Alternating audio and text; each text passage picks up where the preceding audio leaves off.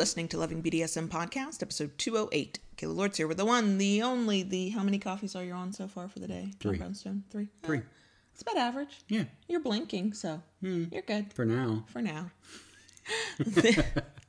this week, we're talking about kind of a big topic uh, codependency and DS relationships.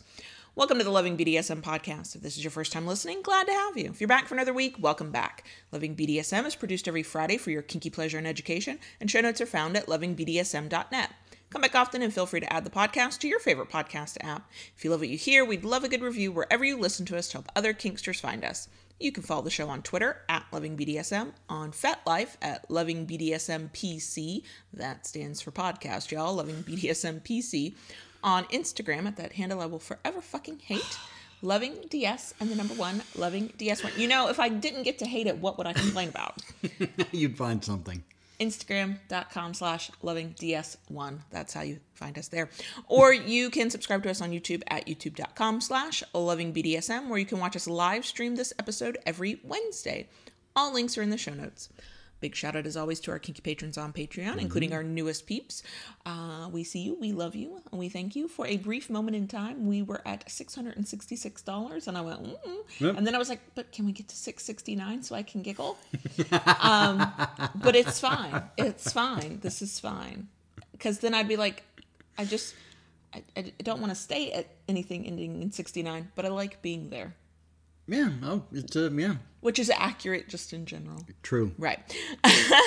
for both of us. If you would like access to more of whatever the hell that just was, um, through live streams and podcast episodes and behind the scenes sneak peeks, you can join us at Patreon on patreon.com slash Lords. If you just want to support the work we do and help us do more of it, you can join us at patreon.com slash Lords. You can join for as little as $2 a month, but if you go up a tier or two, you'll get some extra little perks. That's patreon.com slash kaylalords or use the link in the show notes. Okay, so before we get into the topic, I am going to do an announcement. We are not sponsored this week. We don't have any affiliate bloody blahs this week. There's no sales going on that I know about. So I'm going to be really, really uh, selfish and let you know if you do not are not already aware that we have a newsletter, a weekly newsletter. Uh, podcast listeners, you know how I'm always like, you can find this in the show notes, and then you're like, fuck, I don't have time to go back to the show notes. If you subscribe to our newsletter, you'll get the show notes in your inbox every week. Um, videos get uh, listed in the newsletter new blog posts. We i we do actually try to well, i try to write things because i'm actually technically a writer.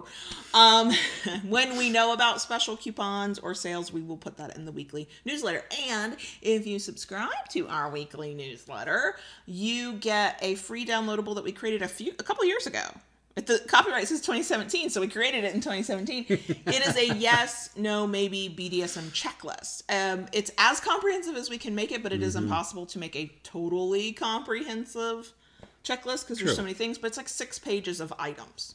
Um, so the link, if you are watching on YouTube, is in the description box. If you are listening, this is the one time I'm gonna need you to like actually go to the to the show notes later, y'all, in the podcast. Um, the link is there. If you go to any blog post on lovingbdsm.net, you'll see it there too. Um, you'll see the sign up form. So feel free to sign up for our newsletter. It goes out every right now. The schedule is every Friday. It's only once a week. We never share your information. You can unsubscribe at any time. Um, and yeah, I have I have gotten to the point where it's like if we know like if Hot Octopuss is having a sale, I'm gonna throw that in the newsletter for anybody who cares. If Stockroom's having a sale, I'm gonna throw that in the newsletter. But I'm not gonna spam you with buy this toy, buy this toy, buy this toy. Like I put it all in the one newsletter once a week, then you have it. Okay, so that is, I think, let me, let me check my notes. I think that was the only announcement. I just wanted to talk about the newsletter because we've never actually promoted it. True. Um, and I'm trying to do better about that this year. Um, there are all kinds of reasons for it, but also hopefully we add benefit to your lives if you are a subscriber. Okay, so that is the one announcement. Okay. Now we're going to get into the topic, and I'm going to po- throw out a massive disclaimer because I know how folks are, and it's okay that people are like this, but I'm going to say this. I'm going to put this out there. One, neither of us is an expert on codependency. Mental health, even relationships. I'm an expert. I'm barely an expert on our relationship because man, we still figure out that we fuck that shit up every once in a while. And go back and try again. Right. So what I am, what we're talking about here, um, is very much f- through our perspective, but we are not experts. We are not therapists. If you send me an email DM or some other message listing all a whole thing and go, do you think that this means I or my partner are codependent, I'm going to reply with, I have no fucking clue. Here are the books I read, and here are the resources. Mm-hmm. Not here to tell you. This episode is not here to tell you if you are or are not codependent, if your partner is or is not codependent. Nope, nope, nope, nope, nope. The other thing I want to say right away is while I don't intend in this conversation to do deep dives into things like trauma, addiction, abuse, uh, any of that, those things may be mentioned in the course of this discussion just because some of those things are uh, part of a codependent experience. So if you've gotten to this point, hopefully we've already entertained you. But if you're like, nope, nope, nope, I can't handle that, that's cool. I totally get it. Come back later, eh, skip this one, it's fine. But we may mention those things because in the the little bit of research I did prior to this episode, that was a huge feature of it. Um, talking about addiction, talking about abuse, talking about like a lot of heavy subjects. That's not the point we're trying to get across, but just putting that out there. Okay, so um, here's let me just start with here's the thing that surprised the hell out of me Okay. codependency gets thrown out as an expression all the time all the time like i hear people who know nothing about mental health just Yeah. throwing that label out to people and then i know my former therapist um, certainly believed in it as a concept Okay. because a very good kink friend of ours we ended up having the same therapist not on purpose just worked out that way um, and she had a conversation with me about how our mutual therapist wanted her to to learn more about codependency and she went i know i'm codependent i understand i know who i am Ah. Um, okay. but so I- feel like I've grown up hearing the term, not really understanding it, but hearing the term. And that's, and so, okay, fine. Except it is not a recognized um, diagnosis. Uh, there's a big, huge book that comes, that is updated every several years. Uh, it's known, the current version is called the DSM 5 Yes. the diagnostic something manual fifth edition fifth mm. i learned about it as a psych major 20 years ago but that's 20 years ago anyway it's not even listed in there i found a couple of books that i was like i need them to be to have been published in the 21st century before i'll read them um, and even they stated that people can't even the experts who study codependency and believe in codependency as a thing that exists can't agree on a definition Wow. Right. Huh. So I was like, what the hell did I agree to talk about? what that tells me is that, like everything else, uh, though there will be some people who are like, that's not a thing. Okay. We're all entitled to opinions. There will be some people who absolutely are like, no, it's a thing. And then those people will not all agree on what it means. So let me remind you, not an expert, did wanted to talk about this. One, we got tagged in a conversation on Twitter about it. Like, hey, have y'all talked about it? I was like, no, but I kind of feel like we should because that seems like a big important topic. Um, other people have been blogging about it and writing about it online. Um, it- I don't mean like in general, because of course, duh, in general, but within the sex blogging, BDSM writing community, in the past few weeks, as of the time of recording this, that's come up as a topic because people were talking about it on Twitter, and so the bloggers went, "Oh, let's let's write about this." Um, and it's weird to me though that this topic I was like, I can't believe we haven't talked about it. We got tagged in the conversation, so here we are. And yet I felt like I feel completely unqualified to talk about it. And yet, as I was doing my homework on it, mm-hmm. I was like, oh, oh, I feel like we've been talking about it. We just didn't know we were talking about it. So the other thing I'm going to tell you, because not an expert, not going to pretend I'm an expert. I've never been diagnosed with codependency, so I've never felt a need to go research it. I did some, did like a little bit of homework here, and I did not go to the internet because we all know the internet can lie. But I did look No, for books. I thought everything on the internet was true. I know, right? Um, I did look for books, like I said, published in the 21st century. Not because the information from like the 80s, which is when codependency became like a really hot topic, um, would be wrong, but I was like, mm, they're going to probably explain things in ways we don't necessarily even speak anymore. And I don't really want to wade through outdated modes of thinking to get to the definition. So the two that I did, and uh, YouTube watchers, these links, they are affiliate links. So we, disclaimer, disclaimer, we, we get a commission if you make a purchase, um, are in the description box. Uh, podcast listeners are in the show notes. The one that was the most helpful was Codependency for Dummies by Darlene Lancer, licensed marriage and family therapist. Um, I got it from the library. Um, on Amazon, you can get it audiobook, ebook, or paperback. The other one is called The New Codependency by Melody Beattie. I think I'm saying that right.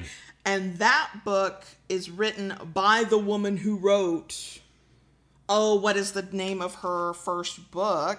She wrote Co- Codependent No More. So it was on the cover if I just looked. Um, and that was like the book that blew up in the 80s on this topic. And there will be people who are listening or watching this who have been thinking about this topic most of my lifetime have know more about it than I do. Um, feel free to comment, to chat at us, to if you happen to be a content creator yourself, you have a blog, you have video, you have podcast, talk about it yourself. But if based on what you know, um, I will I'll be the first to say I'm probably gonna stumble through some of this. Um, what the most helpful book for me was codependency for dummies because i wanted a definition of what the hell i was talking about. Because it's a term that gets thrown around a lot um, and the reason i think it's important for us to talk about it is two reasons. Uh, one, yes, you absolutely can be codependent and a D- and in a DS relationship. But two, there is I don't think it's I don't know how mainstream it is. I know every once in a while I bump up against this idea and I get a little annoyed. Um, but there is this thinking out there, some sectors of the world, that to be in a DS relationship, to be in a power exchange, is automatically codependent. And codependent in an unhealthy way, in the unhealthiest sense of the term. And uh, codependence, once you start looking into what that is supposed to mean, is not healthy. Because they look at it as the fact that someone is giving all the power to make all decisions and do everything for a them. A little bit. See, that was the thing I found the most interesting. So, with no reference of what codependency really is, when somebody throws out that word, the um, image, the stereotype that comes to my head is usually a long suffering spouse, most often a cisgender woman in a heterosexual relationship. That is such a stereotype and is not at all true, but this is what comes to my mind. Who is and I don't know where these these thoughts come from or these internalized definitions come from. I really don't know, but the, that picture is of that type of woman who's needy, who's clinging, who's cloying, who um uh it, it her her life is all about her spouse and and no sense of self-worth and no sense of like very it's a very negative picture okay? It's a very negative picture. And i have no doubt that at some point oh i dropped the library book. Oh that library's gonna let me check out books in the future. I'll put that off to the side. Um and i and i know that at some point along the way media and and society somewhere gave me that picture but that is in no way um the f- one even a correct definition and two a full definition. So youtube uh watchers you can see i have lots and lots of little marks where i was like oh that's important information. Let's try and remember to go back to it later. So the first thing that struck me in the codependency for dummies she starts out talk giving examples of what codependency can look like and that's where i got shocked because some of those examples i think are things that you might recognize um, sean is a compulsive overeater his wife sonia nags him and tries to control his food intake that could be a sign of codependence um, let's see. Bud is a senior executive at a major corporation and supervises more than 100 workers. He's considered powerful and assertive by his colleagues at home. He complies with his wife's demands, avoids intimacy, and is unable to talk about feelings or express his needs. That's a sign of codependency.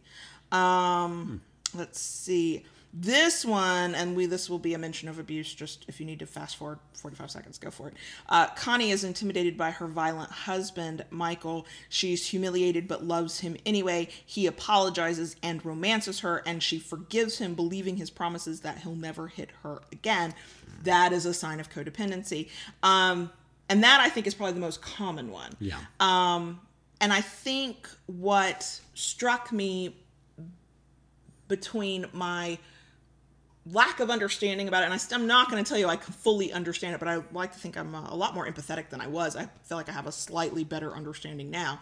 Um, was that um, the way, like that last one, that of Connie and the husband, that that person is usually portrayed as a tragic figure who somehow doesn't know any better and and, and is a victim and that is true. But when you dive into where codependency can come from it's much more deep rooted usually in childhood stuff usually in trauma. Um, but that's just one picture and that's probably the most common stereotypical picture of codependency. This one i did mark because this one to some of us, this is where we get into the DS part if I have not completely lost you already. This one is the one that for some of us, is- we're gonna be like, wait, wait, that sounds like a power exchange. Okay. And this is where we're talking about the difference between codependency and a power exchange. An older couple, Manny and Faye, are happily married for many years. Faye calls Manny daddy. And Manny calls Faye mother, which I recognize from older couples. I know that they do that a lot. Yeah. That's not power exchange. It's just what some older people do.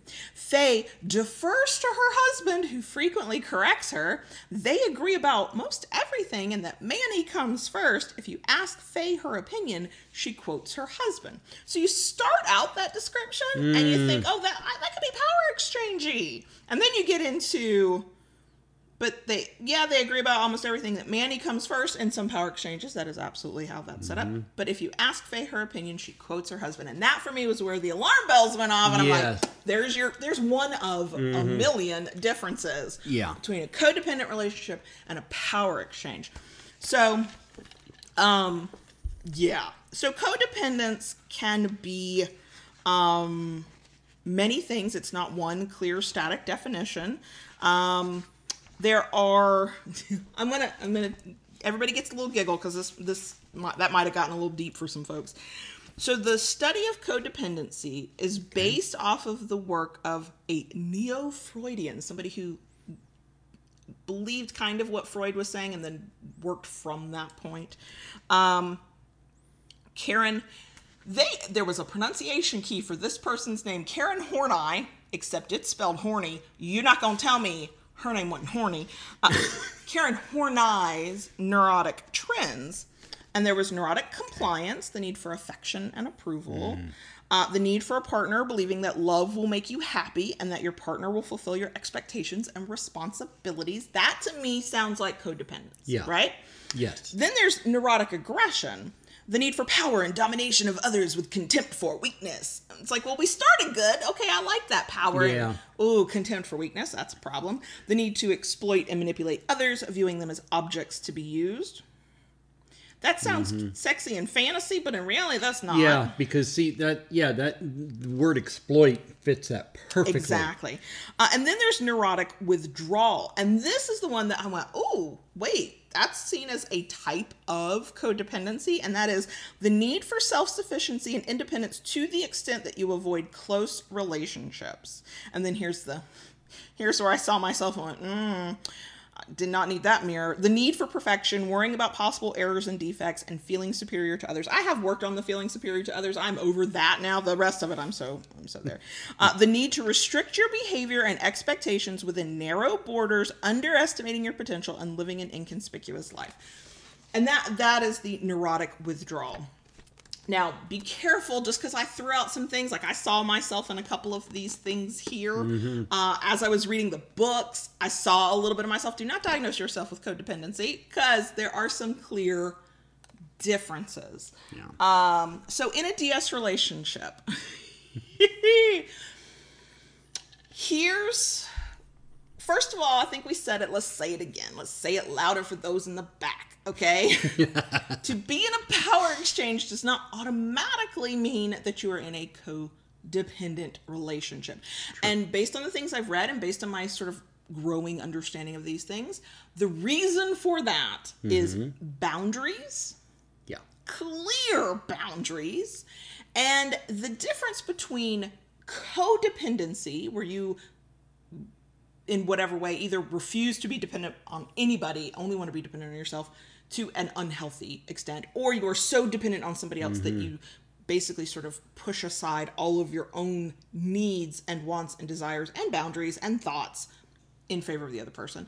Um, and those are two very narrow definitions of what it means to be codependent. But the difference is between codependency, which can be that, or interdependency, where, yeah, you do well together. It's a good, strong relationship. You adore your partner. I adore John Brownstone. He's not allowed to go no damn where. We're going out of this life together like Thelma and Louise. I say that knowing that's probably not at all going to happen uh, because I don't want to think about the reality that one of us will have to live without the other. I don't want to think about that reality, but the reality is we will be able to do it. A codependent person might truly just not even be able to not just not fathom it they might truly not be able to survive without that other person for all kinds of reasons. Some that are related to uh, deep power exchange some that are related to um, being a caregiver who completely neglects their own needs. There's related to a million and one issues that i don't even feel comfortable trying to describe all of those issues but there is a difference between not wanting to ever be parted from my beloved and trying to navigate this life without him and not being able to do it if I had to. Would it be rough? Yes. Would life suck? Yes. Would I tell all the motherfuckers around me to get the fuck away from me? Yes, yes, yes, yes, yes. and statistically, we know he's 18 years older than me. It is me who has to think about that, right? And I think this is where power exchange gets the automatic label for some people of, oh, it's automatically codependent because they hear us talk about each other in these mm-hmm. terms of, I can't imagine my life without John Brownstone's dominance. And they don't see the parenthetical of, I can live that life without it. I just would really like not want to.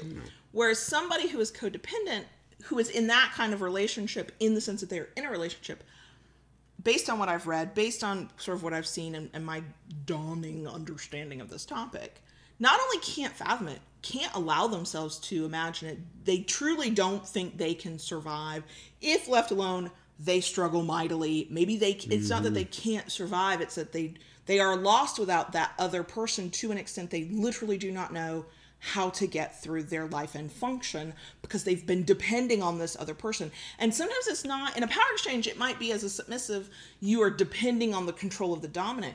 In an in an outside of a power exchange, it's depending on your need to take care of that addict who by cleaning up their messes and making life easier for them, you somehow are keeping things afloat and making the relationship work. That's the unhealthy side. That's where codependency, that's where I recognized it. And that's how codependency tends to be talked about primarily in terms of addiction. Um, every book I even just sort of glanced through that massive chapters on addiction.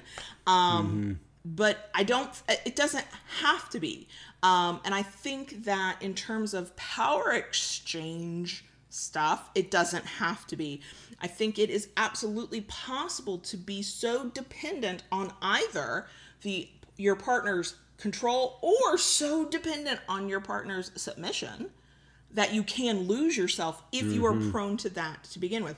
The other thing I found did not surprise me, but I went, oh, okay, that's not something I thought about. Is oh yes, two codependents can be in a relationship together.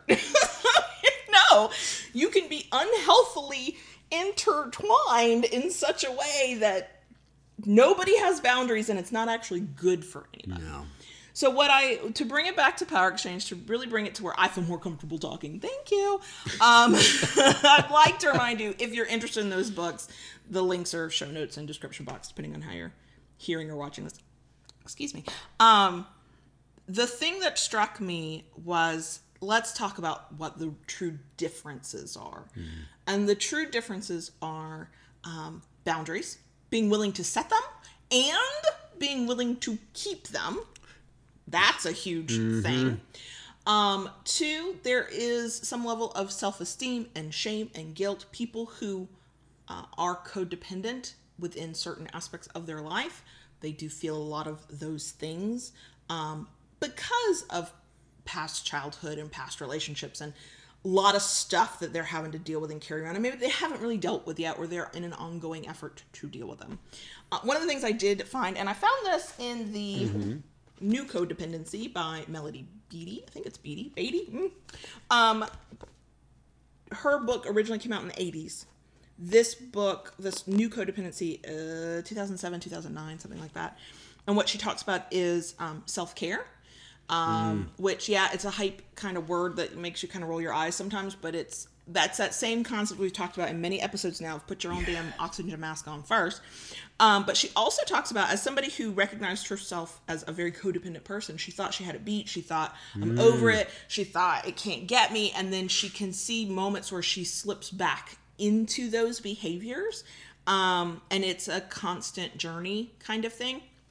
And um, she, I think she's the one who said, maybe it's the other book, that um, you can be codependent in some parts of your life and in not in others.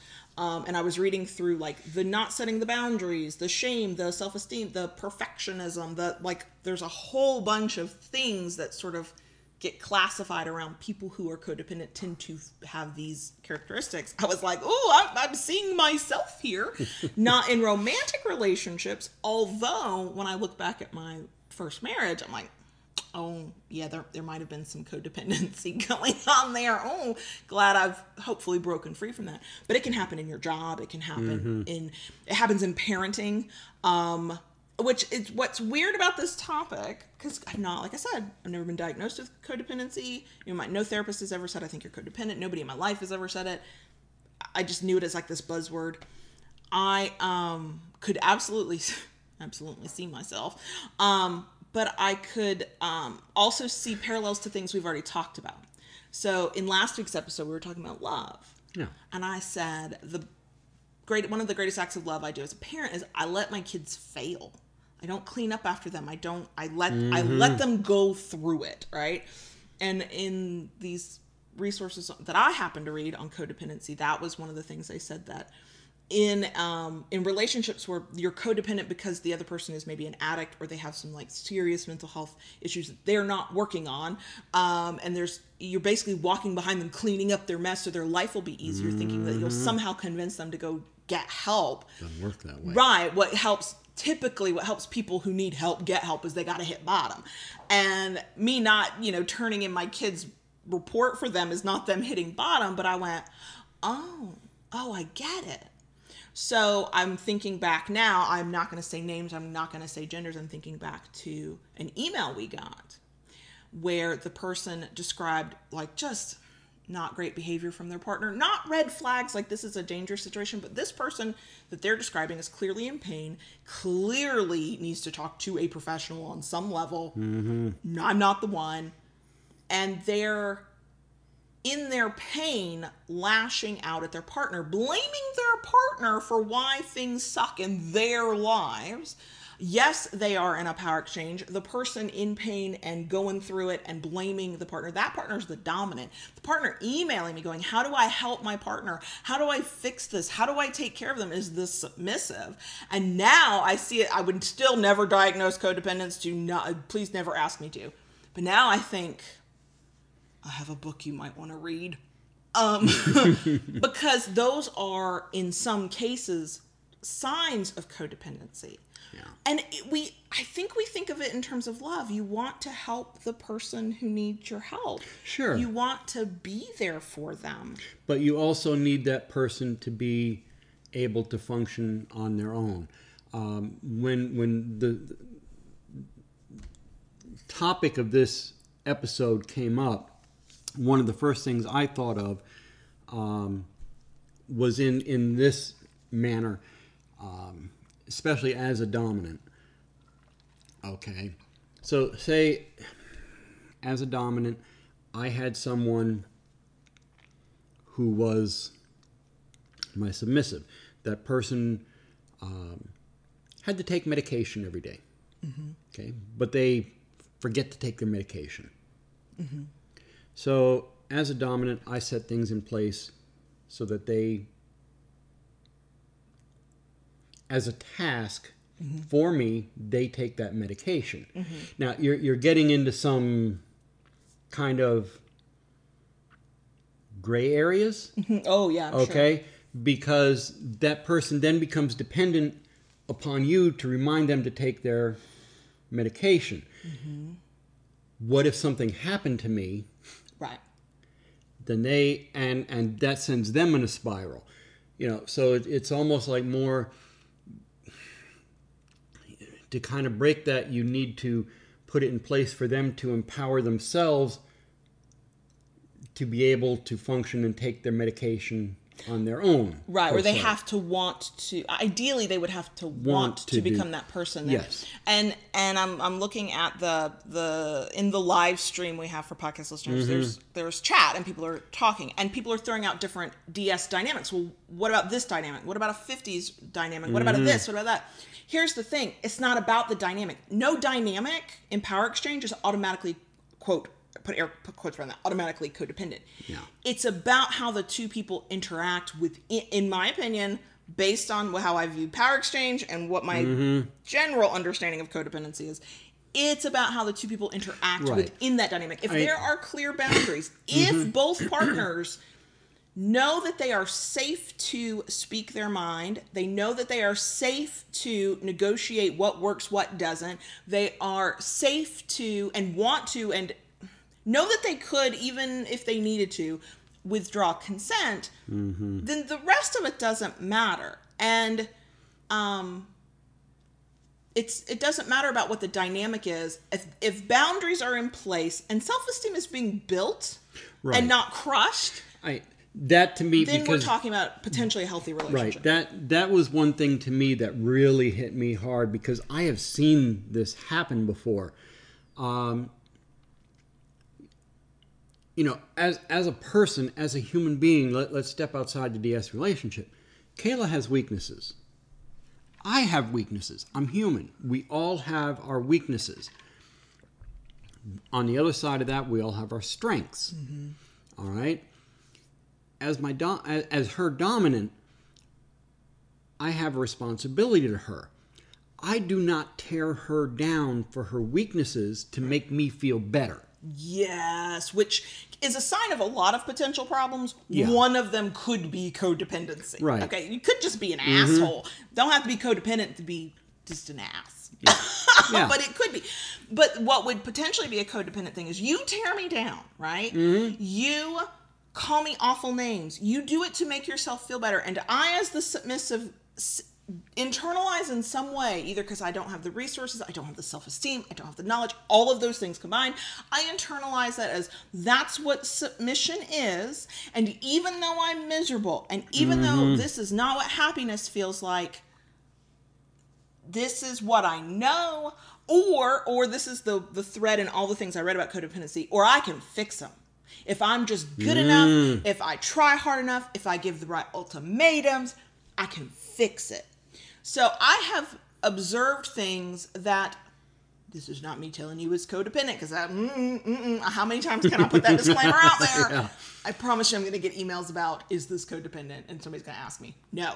Anyway, I have seen things that I can see from the outside where somebody might call that codependent. How many of us, at least, especially in the new stages of figuring out we were kinky, especially, especially if you're the submissive, at least some of the time, how many of us at some point have said or thought, I would do anything for my dominant. They can do whatever they want. I am theirs to be used. Like pick your little like I fantasy. want you to cut off your Stop. left stop, picky Let finger. me finish what I'm saying.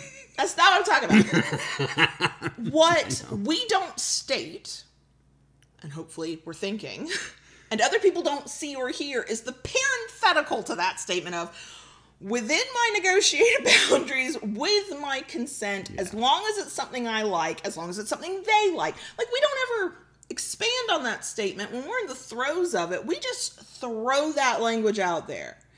And what many of us really mean is within a lot of parameters. Like now, the scary thing is to the um, person who does not know a lot about BDSM, who has not found the resources that they need yet. Hopefully, we can become one, but there are many, many, many others always have multiple resources. They don't know enough yet, and maybe they're in a vulnerable place. Maybe they're in a fragile place. Maybe there's um, we all have other stuff going on outside of you know our kinky selves that affects who we are, right? Right. And not only do they hear that, which that's fine, we all get to, to say what, you know, how we feel about things, but they don't know or for haven't don't have the skills yet to say, wait, wait, wait, boundaries. Boundaries are totally a thing. Mm-hmm. And so that person may go, Oh, oh, this is what this is what BDSM is. I give up everything to make this other person happy. Um, and there's a lot of factors that go into that. I'm not saying that person is automatically codependent, but I can absolutely see where somebody with codependent tendencies who could be drawn into that. That's how some people end up in those situations. Some of us get into that and go, wait, that's not what this is like. We we reach out, we make kink friends, we get out into the community, we find a podcast or a YouTube channel mm-hmm. to subscribe to, whatever. and we go, wait, wait, it's not it doesn't have to be like this. And we expand our horizons and at that point, in whatever way is the safest and the best for us, we go, Mm-mm, I'm not putting up with this shit anymore. Other people, for different reasons that may be codependency and may be other things, will go, oh well i'm unhappy and people say it's different but this is this is what I, think it is and so even though i'm unhappy even though i'm resentful even though this is not anything near my fantasy my dream or whatever i thought this was going to be i can fix this. I can make that person better. I can can make them do better. Instead of going wait this is a boundary and i'm a, i'm a bounce. I'm a jet. I'm out of here. And that's where i think instead of judging the people we come across who land themselves into messy, bad BDSM situations where they bought into the fantasy and didn't hear our our parenthetical of, all I want that fantasy but within my own negotiated stated boundaries. Thank you very much. Um I have, I think I have a lot more empathy for those people. I've always had empathy for those people. I don't want anybody to get hurt in this lifestyle unless it's No. consensual and that's your Well- jam, right? Like, I want people to have healthy, happy relationships. And what I feel like it's not just a lack of education, it's not just they didn't have the right resources. It could be they don't have the right coping skills and enough self esteem and the information and the understanding and potentially the therapy to understand that their happiness is important, their boundaries are important, um, and that no, that actually they don't one don't have to put up with that bullshit, and two, you can't fix that. Okay, there's no fixing that. That's a walk, run, screaming the hell away from that. No, there's no fixing it. Um, and so now I'm speaking a lot about submissives, but obviously dominants can be codependent in their own way. Um, I have not come across them, but I have no doubt that the, those dominants exist where they would feel like they could not cope. And I don't mean that they, I don't mean in the way that we all think if we had to grieve over the loss of a partner that we care about, whether it's the end of a relationship or it's something more permanent and serious. Um, you know, there people feel that way about their partner all the time, but this takes that to that unhealthy level that they don't know who they are and can't or won't go find out who they are without their partner. Um it's just in a different way. It's the I'm being served, I'm being taken care of aspect maybe, or it's the my identity is wrapped around taking care of. You could be a caregiver. There, that was one of the things that they uh, talked about in the the codependency for dummies book about the difference between you can be a caregiver and not codependent. You can be um, helpful and not codependent. You can. I, I wanted to like write a paragraph and go. You can be submissive or dominant, not codependent, because it's not about what you do necessarily. We will all at some point in our lives be in a position we need to take care of somebody. We'll be a caregiver, Right. right? It's not about the act of caregiving, just like it's not about the act of the power exchange that makes you codependent. It's who you are within that, and do you have a sense of self? Do you have boundaries? Do you have some level of self esteem? Do you mm-hmm. feel sh- shame and guilt more often than you feel good things? Are you happy? Are you resentful?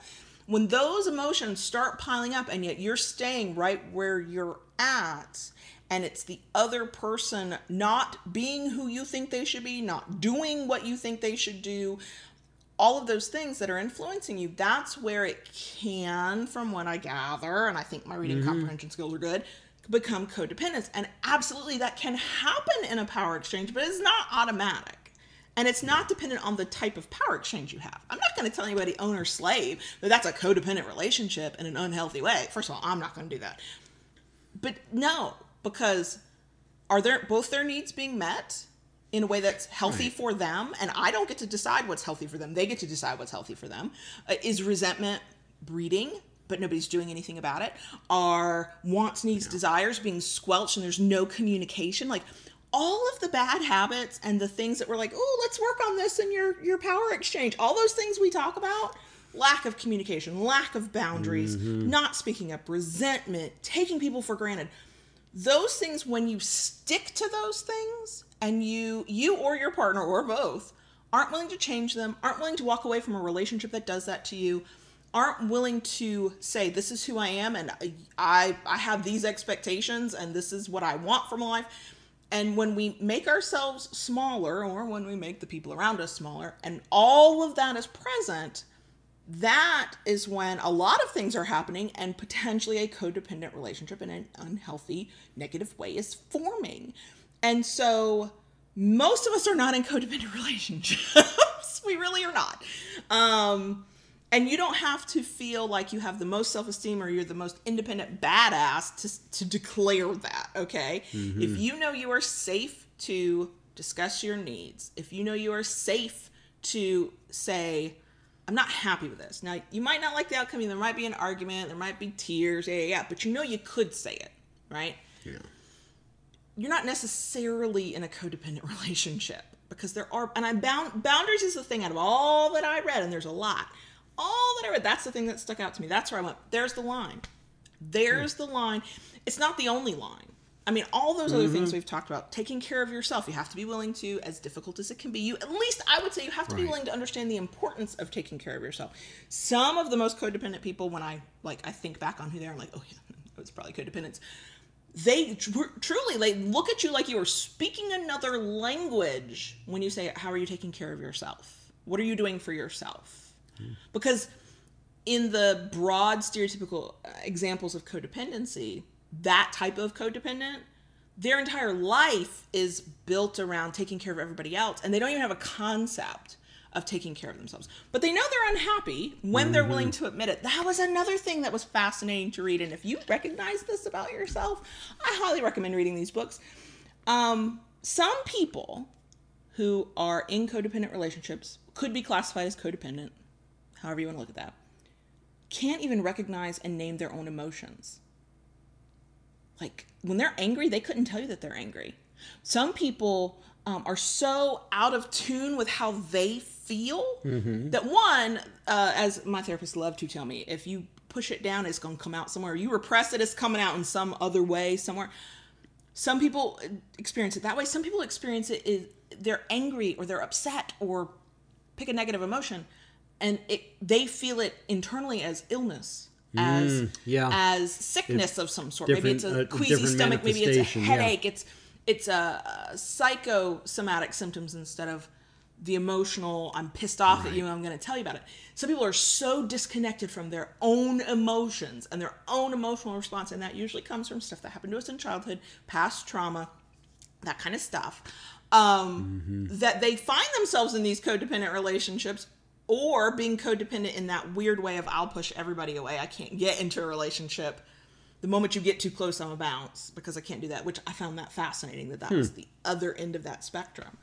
Um, and I know I've met kinky people who can who not because they um, there's a you know the way their brains wired and it's a neurodivergency of some sort. They it is that in that relationship they they don't think they're angry.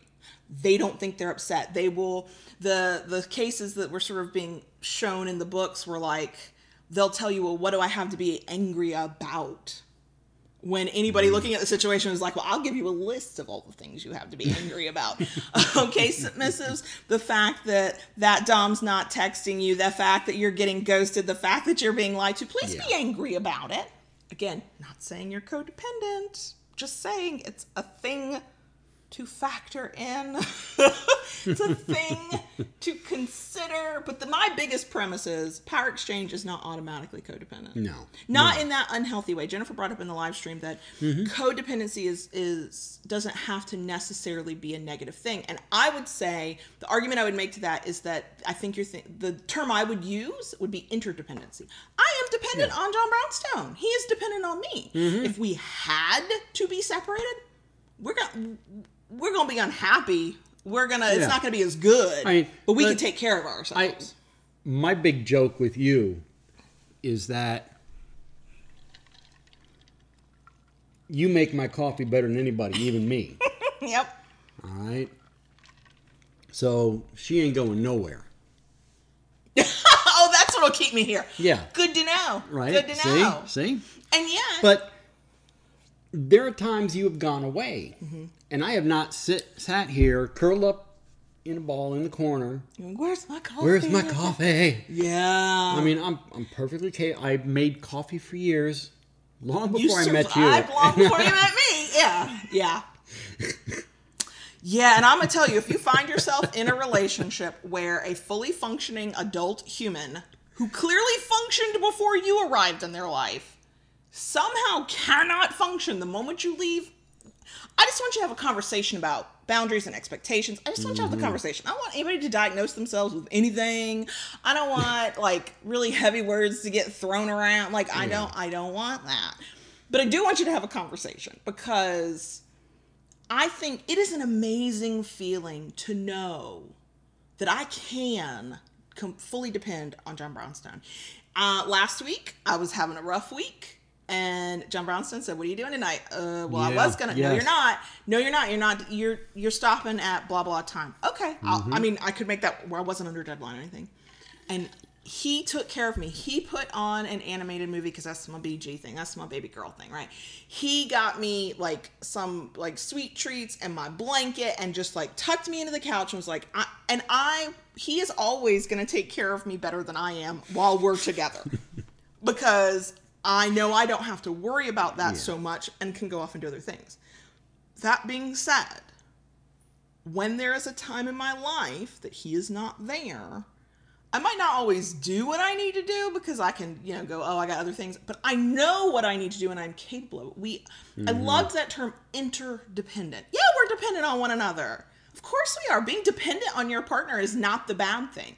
Being dependent with no boundaries, with a lot of shame, Being with a lot of dependent in a healthy resentment, way. with a lot of frustration, with, um, you know, being spoken to in ugly, awful ways, being treated badly with with and without apologies, but with no change in behavior. Those things, in the way this person described codependency, that's codependent. Interdependent is, yeah, I need him. Yeah, I'm a basket case.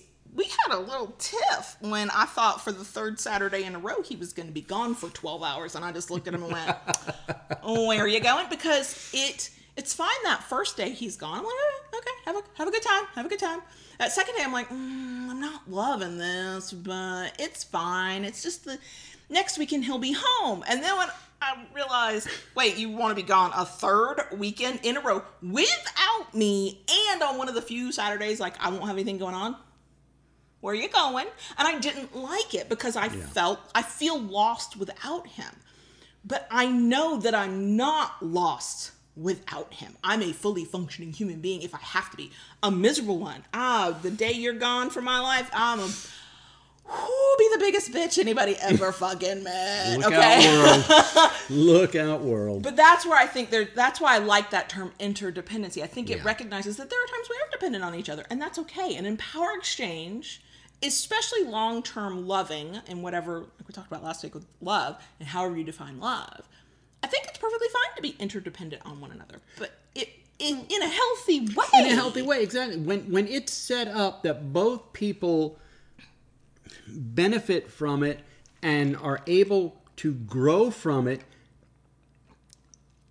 and even be able to express their independence more, mm-hmm. there is nothing wrong with that. Yes, I, I would say the way I look at it is we are we can survive without one another. We can, if we had to, we could go. You know what? Power exchange is cut off. Mm-hmm. Oh God, I don't want to think about it, but we could do it. Well, But we are better together than apart. Well, we have done that before. Yeah, I mean, but I mean, like a long term, we're gonna live Well- our life this way. That was like a break to get. it, it was a break. That was a, we But knew it was thing- temporary. But the thing is, the way I look at it between us, all right, the DS is not the basis of our relationship. No, not for we, us. If you took away the DS, we would still have a solid relationship. Sure, because we genuinely like one another, we care about one another, we get along together. Yeah. Like all those things are mm-hmm. there. Right. I mean, we don't have to have the DS to have a relationship. And we have taken breaks from the DS Right. because of external forces in our lives, but we've always, always gone back to it. Well, and, and that's what the difference for me is when I say if DS was kind of, I mean, every time we've done it, we knew it was a temporary thing. Mm-hmm. Sure. We took the break to get through a thing to come back to it. But if tomorrow one of us said, I don't want to do this anymore, this is not a break, I'm just not Yeah. into this part anymore. One, yes, I can still function as a human being if I'm not submitting. I will be less happy, thankfully. We're technically poly. Me in theory, him in practice, but you know what? A bitch might find a top, okay? because that is a, a necessary part of who I am.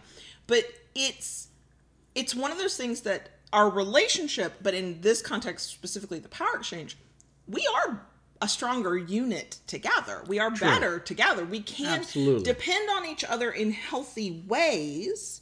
Uh, and sometimes, you know, I'm sure there are times, I think this happens in any like solid relationship, especially long term. There are probably sometimes that one, one of us is dependent on the other in a way that somebody from the outside might classify as unhealthy, but it's one of those temporary things where it's not your natural state in your relationship. It's one of you is going through something, one of you has got, you know, something heavier to deal with, and it's just somebody takes the other partner takes more of the burden for a while. Those are temporary things and the boundaries never go away and the the self-esteem is still being boosted and there's no resentment hopefully building that can't be corrected. Um but to me the power exchange and us being together makes us better and in codependent relationships based on the definitions as they're presented in the resources based on observation with kind of a better understanding of what I was now looking at. Codependent relationships do not make you don't make both parties better. Mm-hmm. One party is suffering. That one party might be faking it really fucking well to the point they can't recognize their own emotions anymore. But codependency doesn't make you better. Interdependency, I would argue, absolutely does. Being able to depend on one another and knowing that if you had to be apart, you you can mm-hmm. survive. You don't like it, you don't want to, you're not asking for it, but you could. That's how I feel about it. Codependency, again, not an expert. I'm gonna keep saying that. Like I just I know Yeah. the messages are coming through the prisms of the the things I've read. It doesn't make both parties better which is why i do like that term. I'm gonna keep I'm, I'm gonna i'm gonna when somebody goes oh it's codependent i'm gonna be like are you sure it's not interdependent?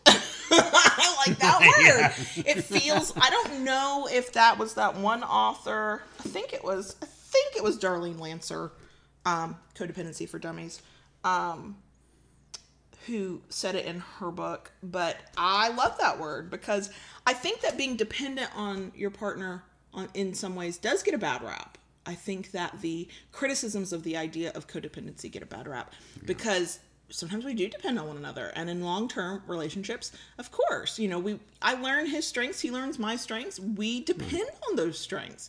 But can could i get through life if i had to? Yeah it'd be a miserable life but i could. I mean, we both could. We, as well as we function together, we are both capable of functioning fully so I'm gonna go through these references because I want people who are kinky and are like having that. Oh my god, am I in a, am I in a codependent relationship? First of all, if it's power exchange, it's not automatically codependent. Let me scream that from the rafters and the mm-hmm. rooftops. Power exchange does not mean codependent. Hopefully, it means interdependent. You depend on each other, right? So the core of codependency in this one book is a lost self. Okay. Um, let's see if I can find what I'm. So the term self is vague and difficult to identify and define, and that is very true. Um, this is something that this author said. Codependents have adapted and reacted to others' behavior in order to cope, instead of referring back to the internal impulses of the self. Over time, these impulses became obscured and veiled by a proxy personality, and the ability to access them weakened. Um, some codependents complain that they feel like a fraud or that they experience a gap between their public and their inner selves. Um, and quite frankly, that I found that kind of ironic because as a kinky person for a very long time, I felt that not because of codependency, but because I was like, oh, I have this vanilla self and I have this kinky self, and you and I was walking around feeling like I was living a double life and and uh, felt like a fraud as a result. It was when I embraced my kinky self online. I went, okay, legal name me does not need does not care about Twitter or Instagram, mm-hmm. and I just for me the in the community embraced who I am as Kayla Lords. That so I understand that concept of feeling like you're basically two different people. There's your inner self. And then there's the outer person you present to the world. And we all have to do that. I would not call that just codependency because you feel that way. We all have to do that, especially in the kink world. But within your relationship, where where you should you should be able to be your truest self there. If you are feeling that disconnect, I would absolutely say look into that. Just look into that because that's again that goes back to the idea that a relationship that you choose to have, however many you choose to have, on some level should make something about your life a little bit better. It should make you happy. It should fulfill a need. It should fulfill but it should also shouldn't just fulfill your need. That's a oh, there's a word. I'm not thinking of the word um, symbiotic because I was like, no, parasitic is what we're not talking about. Yeah, parasitic know. is sort of the codependent kind of thing. Should be a symbiotic fulfillment of, of needs. Um, there was another thing I wanted to go through because ah, hit symptoms of codependency. I just in any relationship you're in, but since we're talking about power exchange, I'm just gonna run through these because there were several. So, and we've talked about them. So there's hidden shame. Shame. Uh, shame is a painful feeling of unworthiness, inadequacy, and alienation. I know, as somebody who gets off on humiliation play, for some of us, that's kinky and fun.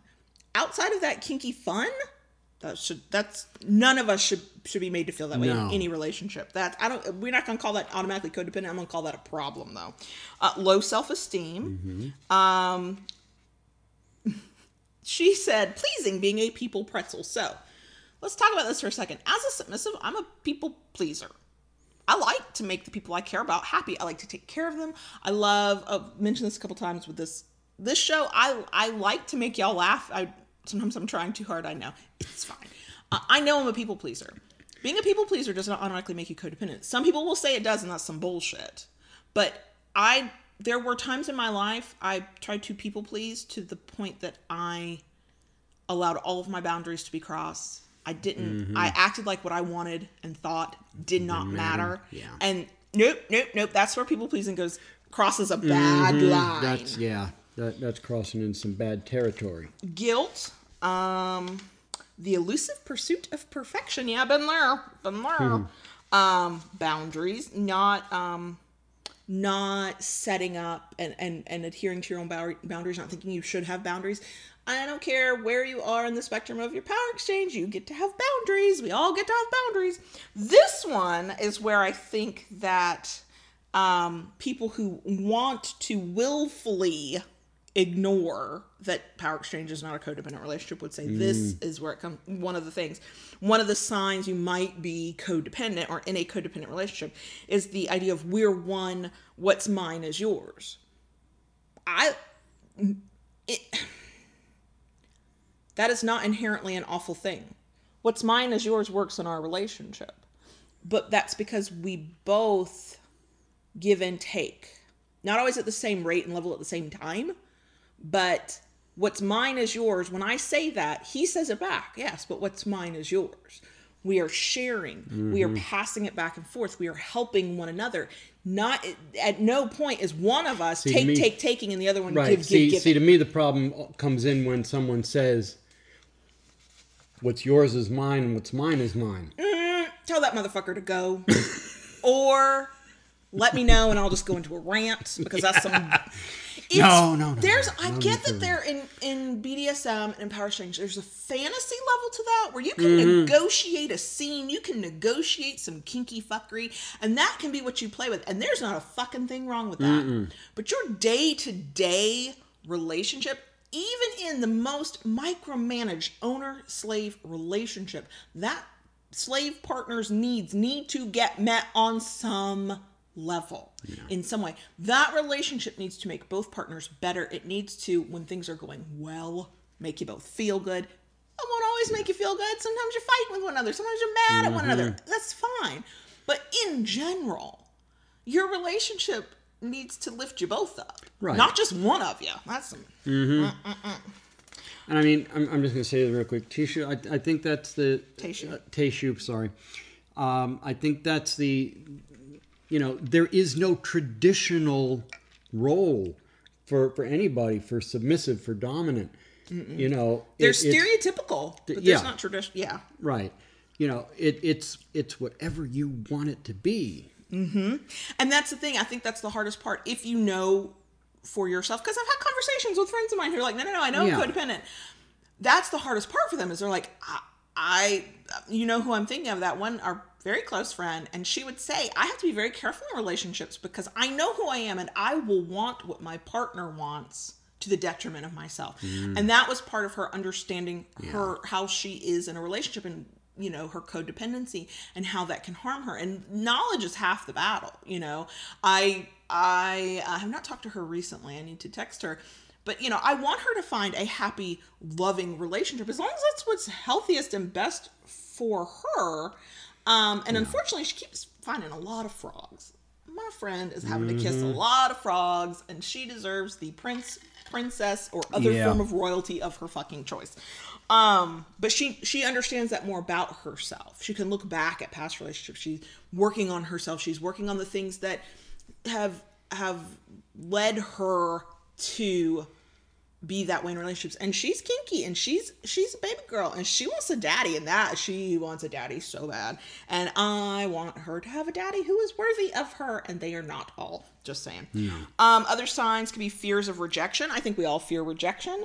Um but there there is a point where it becomes unhealthy that fear Sure. of rejection. Um and where the rejection itself is unhealthy. I mean you know it's like I said at the top, sometimes we might mention abuse without doing a deep dive. Some of the things that we're we're talking about, it's not just codependency; it's also signs of a partner who is being abusive, mentally, emotionally, physically. Um, but I think this book's premise is that sometimes people who are codependent are in those relationships and either don't think they deserve to have something better, or don't know that they can have something better, or think this is somehow normal. Um, and once you add in a layer of abuse, that's a whole other thing. Um, we are certainly not qualified to talk about that, but uh, I used to go, people who are abused should just get out. And finally, somebody opened my eyes to the fact that yes, that would be ideal, but sometimes that is not safe. Right. And that's the, thing, the lesson I had to learn. Um, let's see. Lack of assertiveness, saying what you think and feel, being a human reactor. I have I have lived those lives. I lived I lived that life as a kid. Both me and my mother, we were human reactors. We reacted to the one person in our life who could, yeah, who could make us who could make us be that way. Uh, verbal abuse, uh, control, over sense of control. And see, I think that's where other people who um, are learning about codependency that will look at a power exchange and go, "Oh, well, there's control there. That must be a codependent relationship." No, because there is a difference between. God, I used to say this all the time, and now, and it was just on the tip of my tongue, and now I can't say it. There is a difference between being controlling and being in control. Mm-hmm. Right? Right? Sure. Yeah. And again, it comes down to the boundaries that you set and the consent. It's why I um again, when I thought more about BDSM and DS in terms of sort of the fantasy of, you know, the the porn we watch, the erotica we read, the you know whatever the performative nature of BDSM for some people.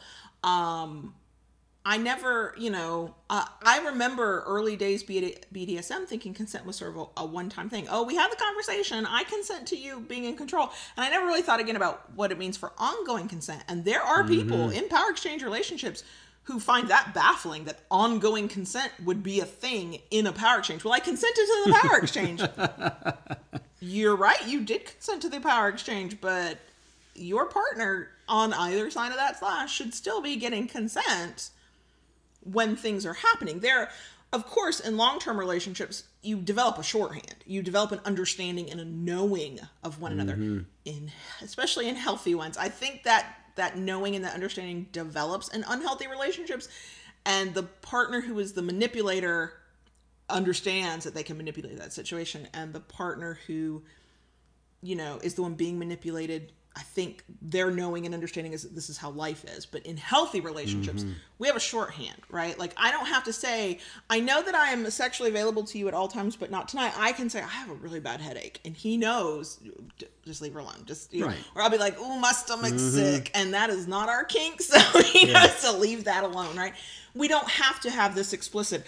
I want to do this thing. Do you consent to it? We're not we're past that point. But that does not mean that in every interaction we are not each firmly checking boundaries and saying i like this i don't like it. it's the same thing where i talk we've talked about um in past episodes on on disagreements and arguments. I get to argue i get to disagree. Now within our dynamic there's a way to do that okay mm-hmm. being disrespectful will get me in trouble once the argument has passed True. I can be. Here's the thing. I can be right in the argument. I can win the argument. Uh, about a day later, I'm still paying the piper because I was disrespectful. Because that's our our Yes. dynamic. Uh, yes, uh, for those of you who think I'm get away with being overly sassy all the time, there are times she I do the line. get in trouble for it. Okay. um, but that is that is where we. You know, it's that's why I found I've in weird ways we have talked about without knowing we were really talking about codependency potentially. We've been talking about this forever because we talk about boundaries and we talk about you know about limits, limits and, and and, consent we've talked and- about i don't think we've talked about self-esteem as its own standalone topic No. but we have talked about being fulfilled and resentment Mm-hmm. and um, how a, a, a solid power exchange should make you better um, on some level um, but it's a mutual thing you know now you're each going to get maybe something different from it of course we're we're unique individuals Mm-hmm. but yeah oh gosh i've talked for a very long time haven't i yeah, yeah, I have. I don't, and I, you know, here's the yeah. thing. We need to. I'm not. Well, Go ahead. my, I don't have any answers. I'm not an expert on what codependency is No. and what it's not. I'm not going to pretend that I am. Um, I do recognize the things laid out in the books that I looked at, and like I said, my biggest resource was Codependency for Dummies because the new codependency was speaking more directly to people who are like, "Oh, I am I'm codependent. I'm in a codependent relationship. What do I do about it?" And if I had wanted the "What the hell is codependency," I should have read her original book from the '80s, and I was like.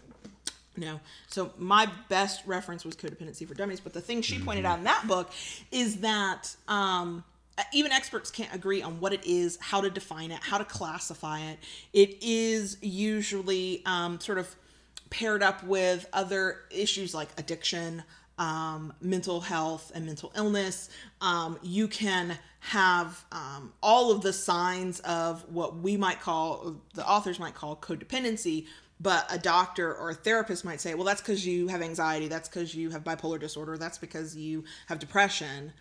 And they don't look at it necessarily as a codependency thing on its own. Um, and so it's complicated. And um, I think that um, the important thing is if you're, if you have heard or been told, usually by somebody who doesn't know anything, that just because you're in a power exchange, that you're in a codependent relationship, um, I can see how people might internalize that and worry. I mean, because many of us, I'm past this point. I do not worry about what does my relationship mean and say about me to the rest of the world. Fuck it, I'm happy. That's all that matters. I'm happy and healthy. Here we go.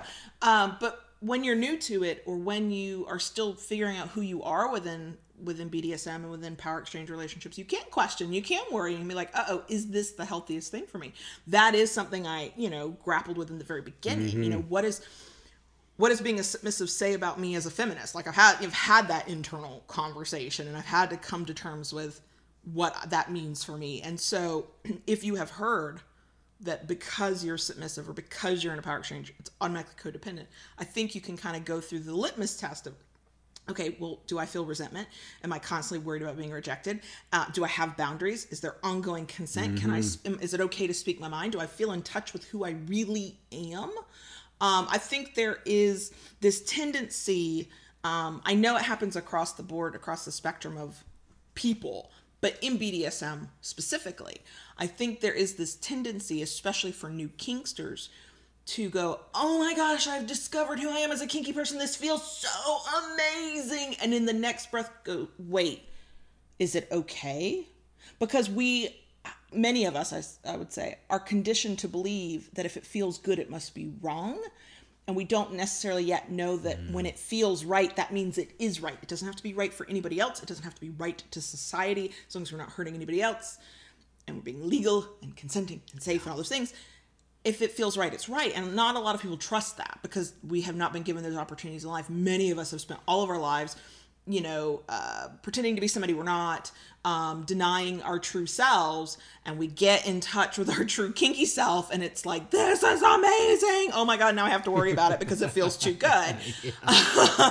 and then we hear things like, oh, it's codependency, oh, it's abuse, oh, and so then you worry and you wonder and you don't know. And I think if you find yourself in that headspace, yeah, go go through that that sort of check of to have boundaries. Are they respected? Can I voice my opinion? Can I assert myself? Am I in touch? Does this feel right? Do I feel resentment? Do I even know what my emotions are? If you cannot name your emotions, and that's not because of you know I don't know what the right language is, but there are some people because of just the way their brains wired, they can always name their emotions. But if you mm-hmm. generally can, but now you're in a situation where you can't and you feel cut off from your emotions in a way you never have before, I'm totally like fucked out how to say that, but that's the best way I could come up with. In that case, that's maybe a sign of something's not quite right. But ultimately, I, I don't care what your power exchange is, if it's between legal consenting adults, consent being the thing, um, risk aware or safe and sane, or whichever one you follow, and it makes everybody involved feel good, it's fine. It's fine. It's fine. it doesn't have to fit anybody else's standard of what power exchange is supposed to be, as long as you have certain things in place. We always say there's only really two rules for us to BDSM. There's consent, which within consent that apply that means that they're legal, so that they are legally able to consent. Um, and there's communication, because if you're not talking about it, how do you know what you're going to be doing, right? And when if you come across people who do this sort of one true way bullshit or the right way or the real way mute their asses on social media is what i'm telling you, go. okay? Because ain't nobody got time for that shit. That's where all that self-doubt stuff starts coming in. So Okay. totally not an expert. No. please don't send me a list of your partner symptoms and ask me if they're codependent. I'm going to send you the affiliate links to the books i read that's what i'm gonna do okay um i know there's so much more to say about this but we cannot possibly cover it in one topic um anybody who has expertise and experience and all that good stuff in it feel free to talk in the different chats to talk about it and tag us online to whatever um because we all can stand to learn a little bit more about what it is and what it isn't yeah Whew. i talked so much to get myself a sore throat Uh oh. That's I not know. good. I know. Mm. Okay. All right. So are we good? As we'll ever be. All right. Keep, Keep it it kinky, kinky, y'all, y'all. and we'll see you next week.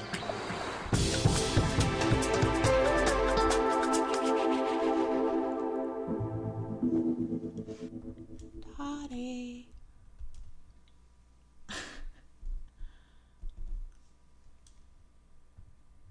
Dottie. Yes, baby girl. Do the crickets, please. Yes, girl, you may. Thank you. oh my gosh. Okay, so we're in the bonus section. I did talk. So I I'll tell you right now. The reason I usually don't do an episode or a topic that I have to research first is because I am so afraid of fucking it up. Um, because I know there are people who are listening or who are watching the video who have experience with it, who have um, training for it, who are like mental health professionals who know about it, who have been diagnosed with it. Um, and I'm I'm sure there are some things that others could have said better. Um, I don't know that we said anything revelatory, um, but I felt I felt good about ha- having the conversation. Like I said, we got tagged on Twitter like several weeks ago, and somebody asked, "Oh, has, hasn't Loving BDSM? Are you talking about it?" Nope. Um, I assure you, if I had ever been diagnosed with something like it, oh, we would have, because you know me, I'd have, I'd have done a deep dive. Um, I think it's a lot more complicated than a simple book will make it out to be. It's certainly more complicated than the rando on social media who wants to diagnose a power exchange couple they don't even know with codependency. Just saying it. Um, so yeah, yeah. What can I talk about in the bonus section? I feel like there were things I was going to talk about, and uh, they've escaped me. They're gone now. Oh, Daddy's gone. Podcast listeners, you cannot see this because you can only hear he has walked away, but I'm going to say it. Um, oh, there's the AC going on. That's the hum you hear in the background now. Um, we have started the mortgage process. We started the mortgage process. The taxes got done. They were not as catastrophic as I had feared. Uh, it's fun to be an anxious person and have things that legitimately, like anybody would worry about, because that turns the dial up to like 11. So I had catastrophic like visions of what the taxes were going to be because I know how screwed up that got from 2019. Those were not as bad as I thought they were. Uh, and then now we're talking to our former mortgage person about house buying. And as soon as he gets back with us on our application, then hopefully, if he has good news, we can start looking for a house so I can finally decorate the office I don't actually have yet that I keep dreaming about for a house I have not found yet because I'm that person. Um, so that's been going on. What else? What else? Um, yeah, no, he's wandered off, and I don't. I mean, I have work related things, but they're mm, they're work. They're mm, they're boring. Um, but no, I am feeling much better. And we did. We took two nights actually last week. He put me on the couch and we watched. Was it the Secret Lives of Pets. we two. watched The Secret Life of Pets 2, which was not as good as the first one, by the way. And then, like, the next night, was it? Or maybe another night later in the week, we sat down to do it again and we watched the second Maleficent movie, Yes. which I, it's been so long since I watched the first one, I feel like I need to watch the first one again because I was like, there are things I don't remember from the first movie. Um, it was okay. We wanted to watch Frozen 2, but it's not available for streaming through Vudu yet, or wasn't last week. If it is available now, I need to watch Frozen 2 because I've not gotten to see Frozen 2. And I am raising children who are like, oh, mom, I don't want to watch that movie. Well, what strikes me funny is they don't want to watch them, but if we put them on and we're watching them together, we'll have one that will lurk in the background sometimes. Yeah, oh yeah. Well, that's how the youngest he will he will lurk or he will listen to. He was like, I don't want to see the Secret Life of Pets too, but he sure as shit sat in his room and listened to the whole thing. But that's how we got we've gotten him to watch Doctor Who.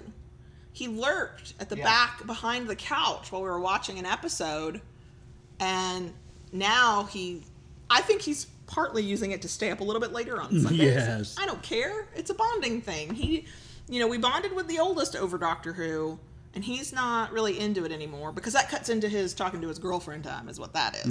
Um, so now it's like, okay, let's bring the youngest up. He doesn't have to be a Whovian, it's fine, but you know, just be aware. Yeah. Um, let's see. Oh, let me see. oh, um, several people in the live stream chat. um, I'd like to think podcast listeners can relate, but several people are talking about they love being a cricket. We love that you Yes. are a cricket. Yes. Um, I'm gonna. I think I'm gonna start doing a thing on both YouTube and podcasts. I'll do it. It'll happen more frequently on YouTube because we have two videos a week: this live stream and then the other video and the podcast.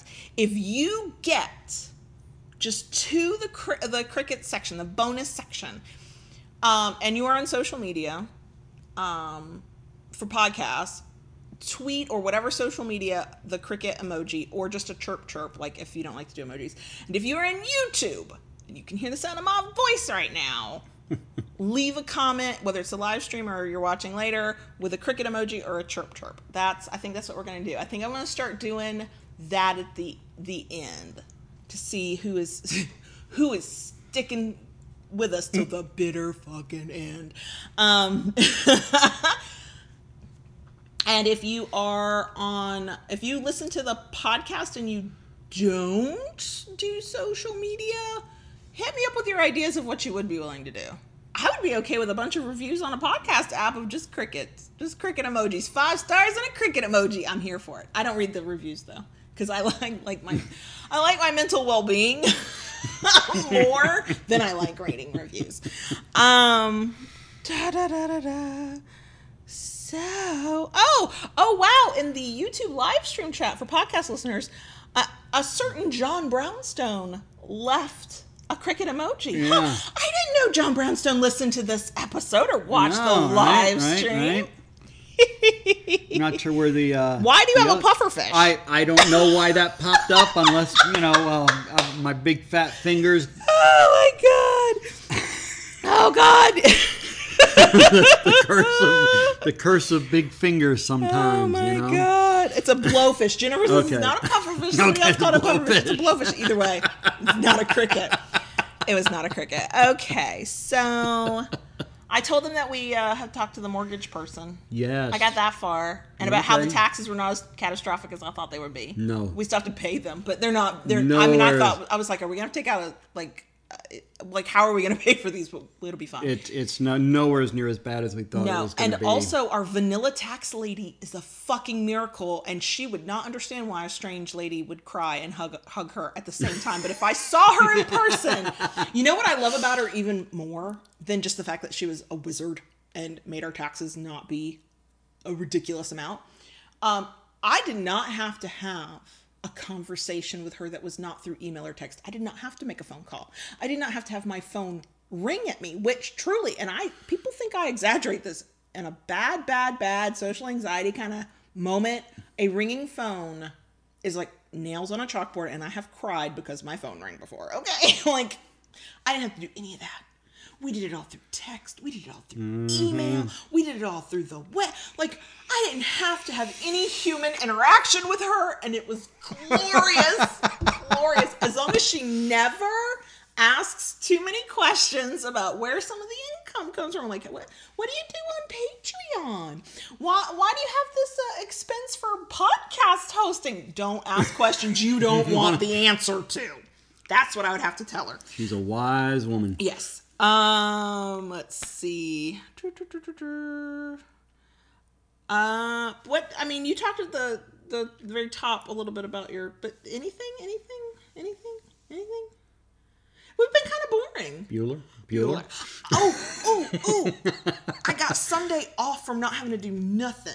I didn't Yes. sit at my desk at all. I also did not paint my nails, which is very sad because I have new nail polish and I want to paint them, but I was just like, I'm tired. I want to lay on the couch And like a did- lump. You did nothing. I read an entire book. You did. That was not the codependency books. Like I read a fiction book.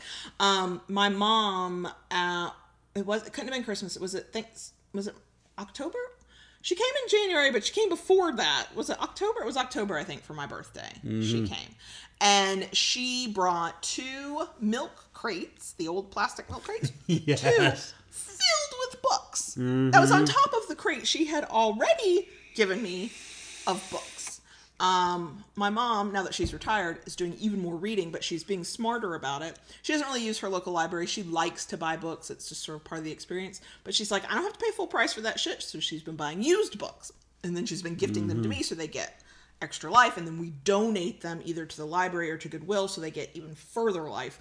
Um, but so I've been going through those books and there've been a ton of books. I'm actually on Goodreads. Uh, I was technically there as an author. Now I'm just like using it to figure out what books I've read and how many books I've read. Anyway, right now I'm reading Alice Hoffman. I read Practical Magic. Anybody remembers that movie from the like what the late '90s, early 2000s when the movie came out? Uh, the, the book is nothing like the movie, but the book is good. And now I'm reading the um, prequel to that, the Rules of Magic. That one's really good. That came out in 2017. So doing a lot of reading, or I did a lot of reading over Mm-hmm. the weekend. You left me for the second Saturday in a row. Yeah. To go have a life. Yeah. What the fuck's wrong with you, man? You do your thing. I've been doing my thing. I know. I don't like it when we lead parallel lives for too long. I like know. I'm, a, I'm a, I, clearly interdependency here. We do our Yeah. Mm-hmm. own thing side by side most of the time, but like there are times I'm like, but you're supposed to be with me all of the I time. I the, the, the thing was when she brought that up last night about being home this weekend, I I really was struggling with the thing because there there is something going on in Orlando this weekend. Uh, there there is a wax play workshop, and I really really really would have loved to go to that. I I, I love wax play. I think it's great, mm-hmm. and I I really would have loved to go sit in on the workshop. But yeah, the thought of being gone for a third weekend in a row and being on the road just yeah. you know, I mean if if it was something more local, Oh yeah, yeah, for sure, for sure. you know, I, I'd be on it. But an hour and a half drive one way, Yeah, and normally you pair it with a lot of other stuff, so it makes True. the drive worth it. True. But yeah, and I just don't. It looks like I might, I might get the whole weekend to not have to work for the whole weekend, and so I want to take the whole weekend, and I don't want to go anywhere. Mm-hmm. I mostly don't want to have to like wear real clothes. Yeah. I want to just live in. Just want to be comfy for a weekend. Um, Pamela's going. Of course, Yeah. I'm not. I'm not shocked that Pam's going to Right. that. Um, take good notes for us, Yeah, Pam. take, take notes for me, Um, please. let's see. Somebody asked. Somebody. Oh, I think it was Aria asked what color nail polish. I got Mm-hmm. purple. Actually, I did. Uh, so Coco and Claire, I've mentioned them a few times now. I, they should really give me a coupon code. as much as I mentioned them, but it's fine. Not sponsored. um, so they do a thing. Their their gel polishes are kind of expensive. So they do a trio where you can get three for forty five dollars, and then I had a coupon code. Y'all don't don't even. Of course I did. Um, so I got two purple, different shades of purple, and then I got a um, uh, a holographic glittery polish to paint over it. But I just haven't. I haven't sat and done my nails. I want to do my. I always feel better. I feel like my. I've got my fucking life together when I've um done my nails. Oh, I got a, a rude awakening. So some of y'all follow us on Instagram at the handle I forever fucking hate, uh, loving DS and the number one, loving DS one. If you don't follow us there on Instagram, and feel free. So every week, uh, I I promote, hey, we're doing the live stream on Wednesday at twelve Eastern, yada yada. And normally I just do an image with like a picture of us, whatever. This time I was like, eh, let's do a video. Let's just talk for forty five seconds. Well, I did it before I got ready to record the video, and I put on thick video makeup because lighting is a thing. Well, I did. We recorded this before the video, or before the makeup, before we obviously before we live streamed, and I'm looking at my face going, "Oh, no, I, I think the uh, some of my my skincare things are are upsetting my skin. I I mean, it looks like somebody painted the red on my cheeks, and I knew that it, my skin had been irritated. I knew I'd been a little bit more red than normal, but I was like, wow, I look like somebody's like smacking my cheeks and pinching them really hard, and ah. So I've got to redo my skincare routine too. I also have to redo my makeup because the makeup I'm wearing is perfect for being in front of a camera with big lights on me, but I can't go out in this without people looking at me like, what the fuck is wrong with that chick? Because it's like so dark, it doesn't even look right. My skincare is I grew a beard and hide everything. You bought special beard something something something that came in a fancy package. It smells really good. You, mm-hmm, mm-hmm, you take care of your beard. I do. Oh, I said this earlier. I'm going to say it again for um, anybody who didn't hear it the first time, maybe for podcast listeners too. Um, if you have a YouTube account, just saying, even if you don't necessarily watch us all the time, we're going to do a thing when we hit 3,000 YouTube subscribers. We're going to do a random live stream. Not going to be much purpose to it. We're not going to have a topic. It's not going to be a podcast. It's going to be hanging out with us Yeah. And drinking for us coffee because you know of course it is now i have been tempted for us to do like a live stream where we get tipsy and i we find out what kayla says when her, her inhibitions loosen a little bit i'm not sure that should live on the internet but uh, yeah um but yeah so if in case you're not subscribed. I'm just saying. We're at like 2,600, 2,700. Yeah. I don't know. So when we hit 3,000, we're going to do that. Mm-hmm. Um.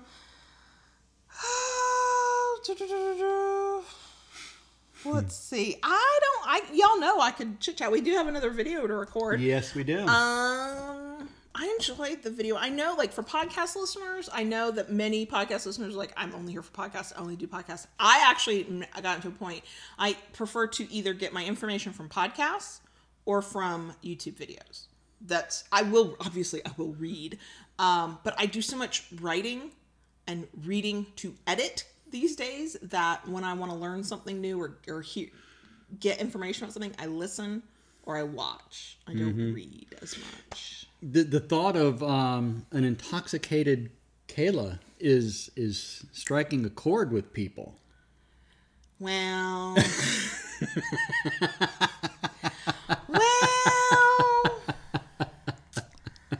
it could happen. That would have to be a real big milestone. I don't know if it would be a podcast milestone and a YouTube milestone. Like that would be a big, a big, because that's a trust issue thing. Like I'd have to be willing to not only let my inhibitions lower enough to where I would speak freely, but then to also understand that whatever I said mm-hmm. could live on the internet in perpetuity. I might have a lot of unpopular opinions. Y'all would rather not know that. I don't know. I don't know. I mean, we uh we all know that I'm kind of a bitch. So I just hide it really, really well. just hide it really well. Um yeah. So throwing that out there. Also, uh, reminder if you're interested, you can sign up for our newsletter. You get a little freebie. We do not spam, y'all. It's once No. one time a week, and there are some weeks that I there was no email, and I come back the next week and I'm like, there was no email last week, was there? Yeah, we noticed. that does happen. that does happen. Um, yeah, we have. Uh, you know me, I could happily do I this know, for hours, which I- we're almost to that point where we have Right. done for hours. I, I've just been been working in the shop trying to get my equipment all back up and running, which I finally have. Mm-hmm, so now I can tomorrow pick up and carry on from there, which will be nice. Mm-hmm. And uh, been making some bowls, mm-hmm. some different things there, and uh, yeah, just just kind of tonight I have my wood turners meeting. you leaving me again? Yep. That's okay. Hope Nobody ever thinks, oh, those loving BDSM people, they're such professionals.